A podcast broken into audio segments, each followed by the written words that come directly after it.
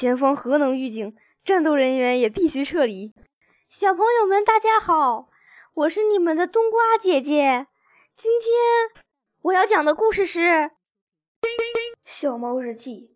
黑旋风灵魂出窍，小朋友们期不期待呀？期待的话，快去点推荐、发弹幕、写评论。Don't thanks for me, my name's Winter Melon。不用谢我，吾乃冬瓜。黑旋风灵魂出窍。这一天，天气，昨夜的一场春雨下得酣畅淋漓。今早一走出小木屋，湿漉漉的空气就扑面而来，青山更青。绿水更绿。樱桃沟的不速之客们，万年龟、老老鼠和我们一家，每天都各行其事，自得其乐。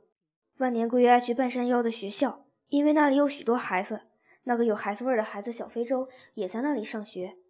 只要能闻到孩子味儿，万年龟就会越活越年轻。所以那所学校成了最吸引万年龟的地方。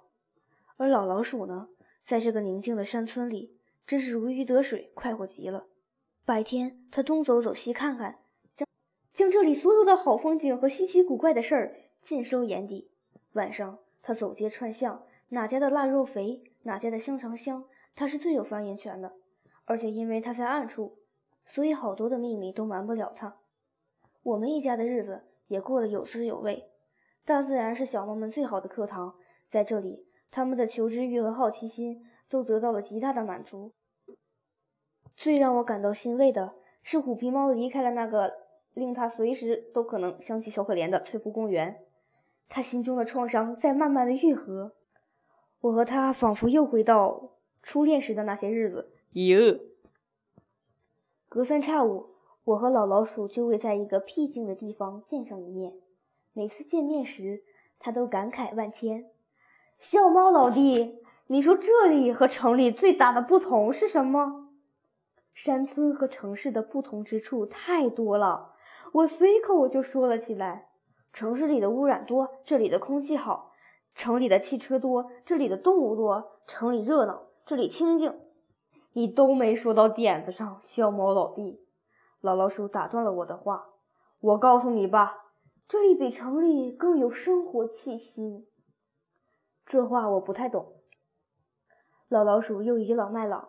只有活到我这把年纪，才知道什么是真正的生活气息。你看，这山村里的厨房，一进去就有一股子腊肉味儿、香肠味儿，这就是生活的气息。城里的厨房里有这味儿吗？没有。因此，我得出结论：这里比城里更有生活气息。不难想象，每个夜晚。在这些充满生活气息的山村厨房里，老老鼠是多么忙碌！哎，小猫老弟，你还是不够了解我。我关注的点，并不在那些吃的东西上。老老鼠说：“其实这些日子，我几乎每一个夜晚都待在你家里。”哦，我怎么不知道？我立刻警惕起来。老老鼠是不是又在打三宝的主意？老老鼠却说：“现在。”他所有的心思都在一个让他始终捉摸不透的家伙身上，他太让我着迷了。凡是与众不同的，都是我喜欢研究的。听起来，老老鼠惦记的对象不是三宝。我悬着的一颗心才放了下来。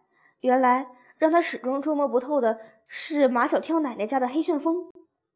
我始终想不明白，这黑旋风到底是不是猪？老老鼠说：“一般的猪。”天黑就睡觉。我第一次见到黑旋风时，夜已经很深了。那会儿，我本来是去厨房吃夜宵的，路过猪圈，却发现黑旋风根本没睡。你猜他在干什么？我猜不出来。我知道黑旋风爱奔跑，爱溜冰，还爱拉车。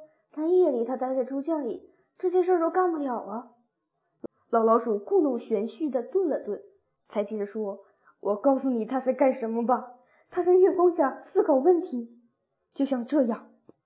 老老鼠立起身子来，用两只前爪托住他的下巴，做出一脸很深沉的表情。